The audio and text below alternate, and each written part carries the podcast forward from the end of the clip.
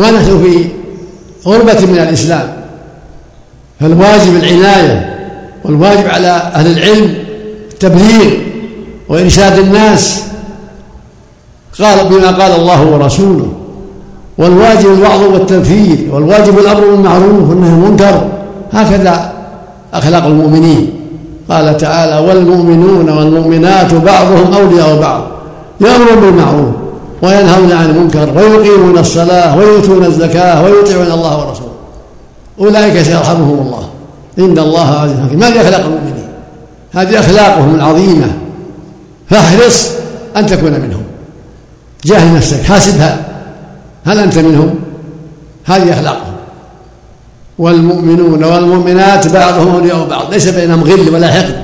ولا شحنة يترحمون ويتعاطفون هكذا المؤمنون بعضهم أولياء بعض لا حقد ولا غل ولا خيانة ولا كذب ولا ظلم فإذا عرفت من نفسك ظلما لأحد أو عقوقا لوالديك أو أحدهما أو شيئا من الفسق فبادر بالتوبة لأنك خالفت أخلاق المؤمنين بادر بالتوبة والإصلاح والله يتوب على التائبين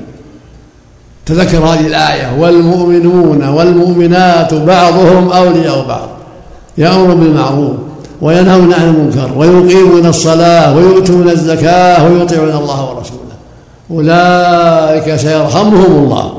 إن الله عليم حكيم ومن أخلاقهم يقول سبحانه إنما المؤمنون الذين إذا ذكر الله وجلت قلوبهم وإذا تليت عليهم آياته زادتهم إيمانا وعلى ربهم يتوكلون الذين يقيمون الصلاة ومما رزقناهم ينفقون أولئك هم الحق لهم درجات عند ربهم ومغفرة ورزق كريم هذه أخلاق قال تعالى فاتقوا الله ما استطعتم واسمعوا واطيعوا وأنفقوا خيرا لأنفسكم أنفقوا خيرا لأنفسكم هذه أيام النفقة والصدقة على الفقراء والمحاويج والمنقطعين قال تعالى وما أنفقتم من شيء فهو يخلفه وهو خير الرازقين قال تعالى ليس عليك هداهم ولكن الله يهدي, يهدي من يشاء وما تنفقوا من خير فلانفسكم وما تنفقون الا ابتغاء وجه الله فانت يا عبد الله على خير عظيم قال تعالى ان تبدوا الصدقات فإن فنعم ما هي وان تخفوها وتؤتوها الفقراء فهو خير لكم ويكفر عنكم من سيئاتكم والله بما تعملون خبير قال تعالى الذين ينفقون أموالهم بالليل والنهار سرا وعلانية فلهم أجرهم عند ربهم ولا خوف عليهم ولا هم يحزنون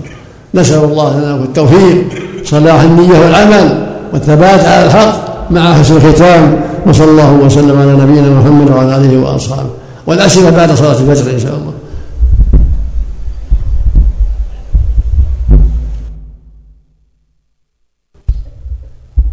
فهذا اليوم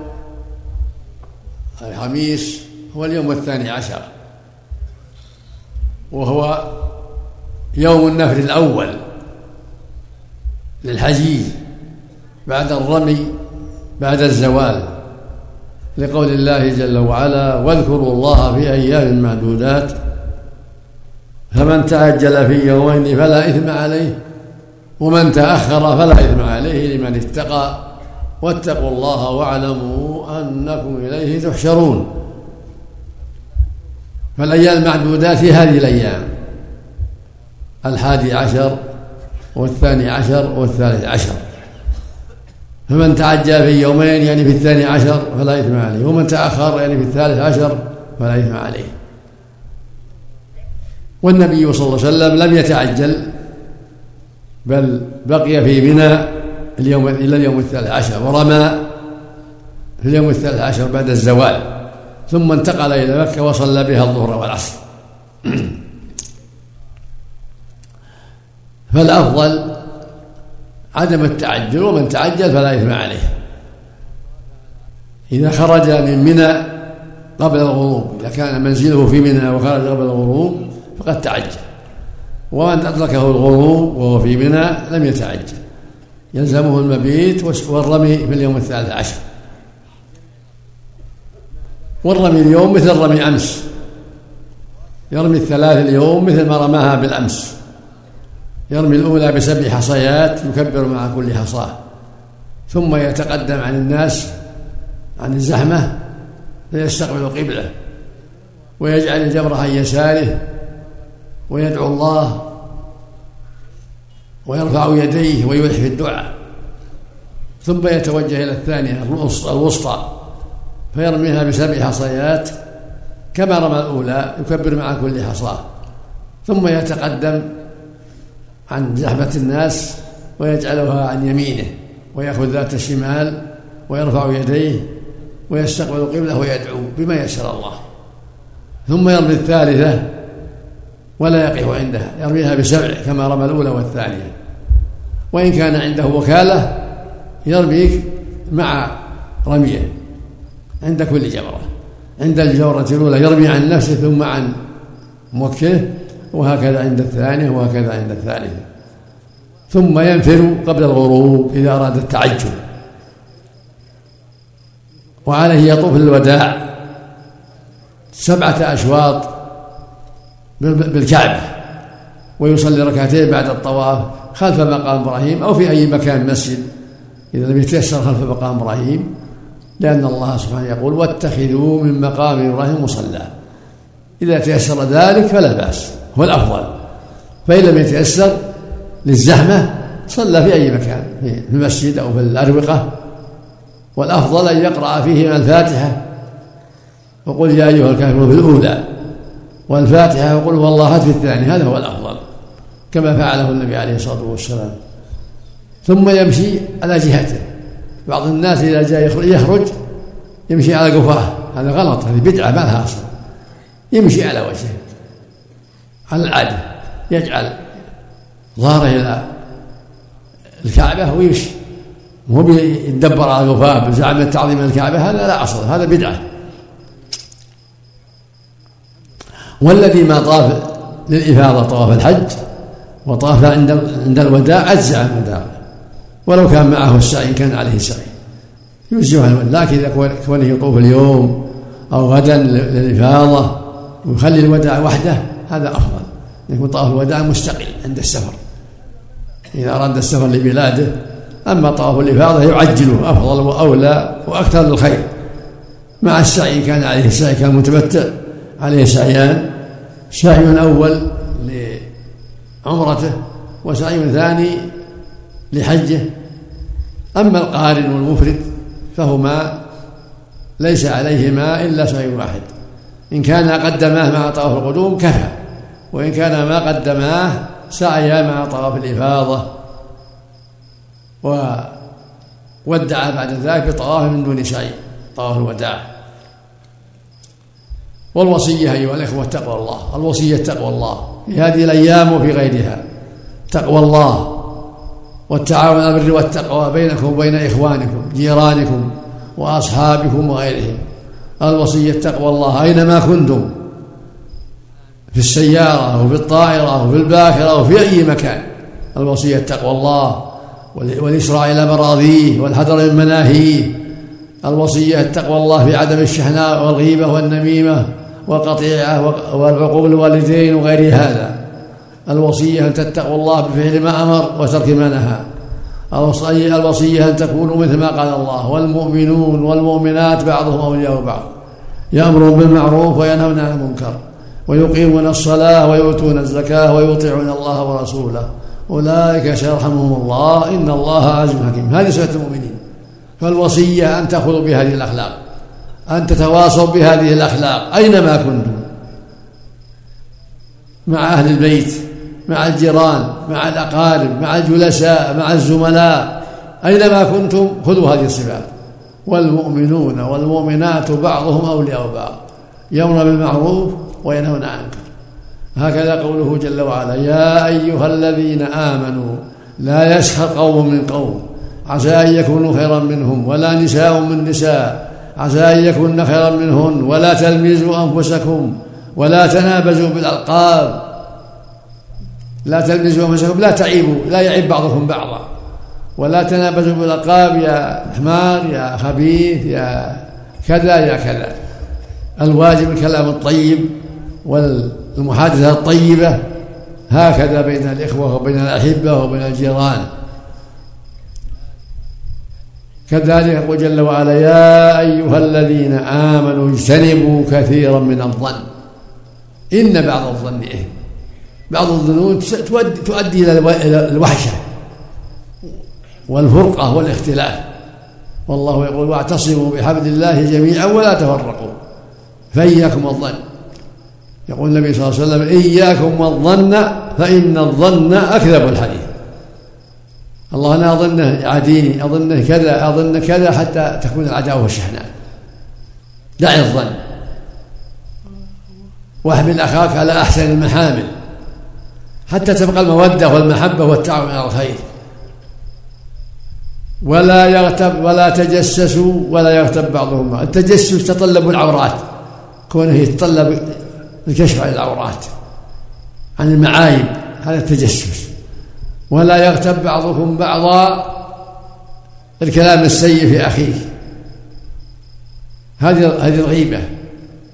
ان تقول في اخيه ما يكره قال النبي صلى الله عليه وسلم لما سئل الغيبة قال الغيبة ذكرك أخاك بما يكره هذه الغيبة ذكرك أخاك بما يكره في المجلس تقول فلان قليل الأدب فلان يفعل كذا فعال فلان ليس بأديب فلان يعمل كذا من الأشياء التي تغضبه ويكرهها ادع دع عنك هذا إذا كنت تعلم من شيء انصحه إذا كنت تعلم شيء من المعايب انصحه أخاك قل يا فلان أنا رأيتك تفعل كذا سمعت عن كذا اتق الله راقب الله تنصحه أما تنشر عيوبه لا هذه غيبه أما من فضح نفسه وأظهر منكرها ما لا غيبة من أظهر منكرات هذا ما لا غيبة لكن المقصود ليستر لا تفضحه ولا تغتبه أما من أظهر المنكرات يدخن عند الناس في الأسواق ويشرب الخمر في الأسواق هذا ما له قيمة فيها العمل هذا اللي يفعله لا يصلي جهرة ولا يبالي ما له غيبة فيما ترك من الصلوات لأنه مكابر مجاهر يقول النبي صلى الله عليه وسلم كل أمتي معافى إلا المجاهرين نسأل الله العافية لكن من كان يتستر ليس لك أن تغتابه ليس لك أن تذكر عيوبه المستورة ثم النفقة اتقوا الله وأحسنوا في فقرائكم من الزكاة وغيرها لا تنسوا الفقراء من جيرانكم وغيرهم في أي مكان ربك يقول وما أنفقتم من شيء فهو يخلفه وهو خير الرازقين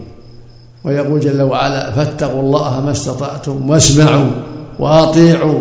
وأنفقوا خيرا لأنفسكم ومن يوق شح نفسه فأولئك المفلحون شح النفس بخلها وحرصها ووقاه الله شحها فقد أفلح يروى عن عبد الرحمن بن عوف الصحابي الجليل أحد العشرة المسؤولة في الجنة أنه كان يطوف ويكثر من دعاء اللهم قني شح نفسي في الطواف اللهم قني شح نفسي اللهم قني شح نفسي فقاله بعض الناس يا عبد الرحمن أكثرت من هذا الدعاء قال إن الله يقول ومن يوق شح نفسه فأولئك هم لهم فإذا وقاني الله شح نفسي أفلحت فلهذا أكثرت من الدعاء ويقول جل وعلا الذين ينفقون أموالهم بالليل والنهار سرا وعلانية فلهم أجرهم عند ربهم ولا خوف عليهم ولا هم يحزنون ويقول عز وجل وأن تصدقوا خير لكم إن كنتم تعلمون فالنفقة فيها خير عظيم صدقة على الفقراء على الأقارب على جيران الفقراء الذين تعرفهم بأنهم في حاجة من أقارب أو غيرهم غير الزكاة الزكاة فرض لا بد منه لا بد من إخراجها لكن علاوة على الزكاة مساعدة نفقة ترجو بها ثواب الله في حق المسكين المسكين والفقير من الأقارب أو من غيرهم أو من أبناء السبيل ترجو ثواب الله إخلاصا لله ترجو ثوابه وتخشى عقابه هكذا الأمر بالمعروف والنهي عن المنكر تعرف من يتساهل بالصلاة تنصحه تأمره بالمعروف تنهى عن المنكر إنسان يرابي تقول اتق الله في الربا احذر الربا أعمال الربا خطيرة الرسول لعن أكل الربا وموكله وكاتبه وشاهديه وقال سبحانه في كتابه العظيم يا أيها الذين آمنوا اتقوا الله وذروا ما بقي من الربا إن كنتم مؤمنين فإن لم تفعلوا فأذنوا بحرب من الله ورسوله من الربا تعطي عشرة يعطي خمسة عشر بعد يومين أو بعد شهر تعطي خمسة عشر ريال على أن يعطي خمسة عشر بعد شهر من الربا تعطيه ألف ويعطيك ألف ومئة بعد شهر أو شهرين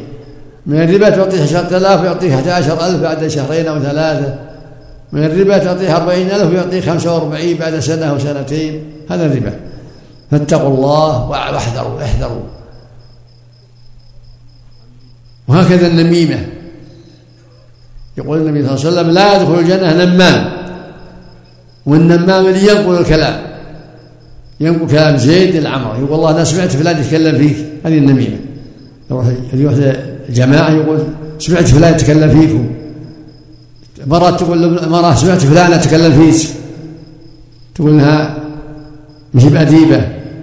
تقول انها تعصي زوجها تقول انها ردية في الصلاة المقصود النميمة نقل الكلام السيء من شخص إلى شخص من جماعة إلى جماعة هذه النميمة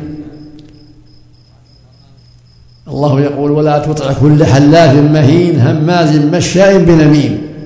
ويقول النبي صلى الله عليه وسلم لا يدخل الجنة نمام فليحذر المؤمن الغيبة والنميمة والكلام السيء كله ليحفظ لسانه قال النبي لمعاذ لما أخبره بوصايا قال ألا أخبرك بملاك ذلك كله قلت بلى يا رسول الله قال كف عليك هذا كف عليك هذا وأشار إلى لسانه قلت يا رسول الله وإنا لمؤاخذون بما نتكلم به فقال صلى الله عليه وسلم وهل يكب الناس وهل يكب الناس في النار على وجوههم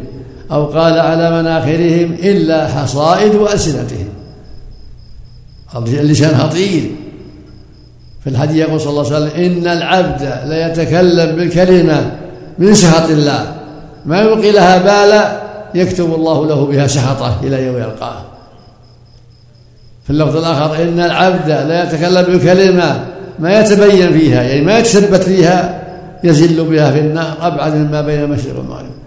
فليحذر الإنسان زلات اللسان وأخطار اللسان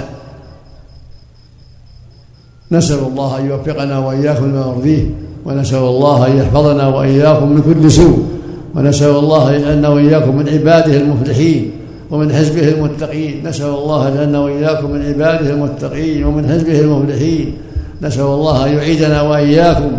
إلى البلاد سالمين غانمين اتقوا الله وراقبوا الله في كل مكان واعملوا واعلموا أنكم ملاقوه أنتم ملاقوا الله وسائلكم عن أعمالكم أنتم ملاقوه طالت المدة أو قصرت لو عمرت ألف عام أنت ملاق ربك فاتق الله واعلم أنك ملاقيه وأنك مسؤول عما قدمت وما أخرت وفق الله الجميع وصلى الله وسلم على نبينا محمد وعلى آله وأصحابه وأتباعه بإحسان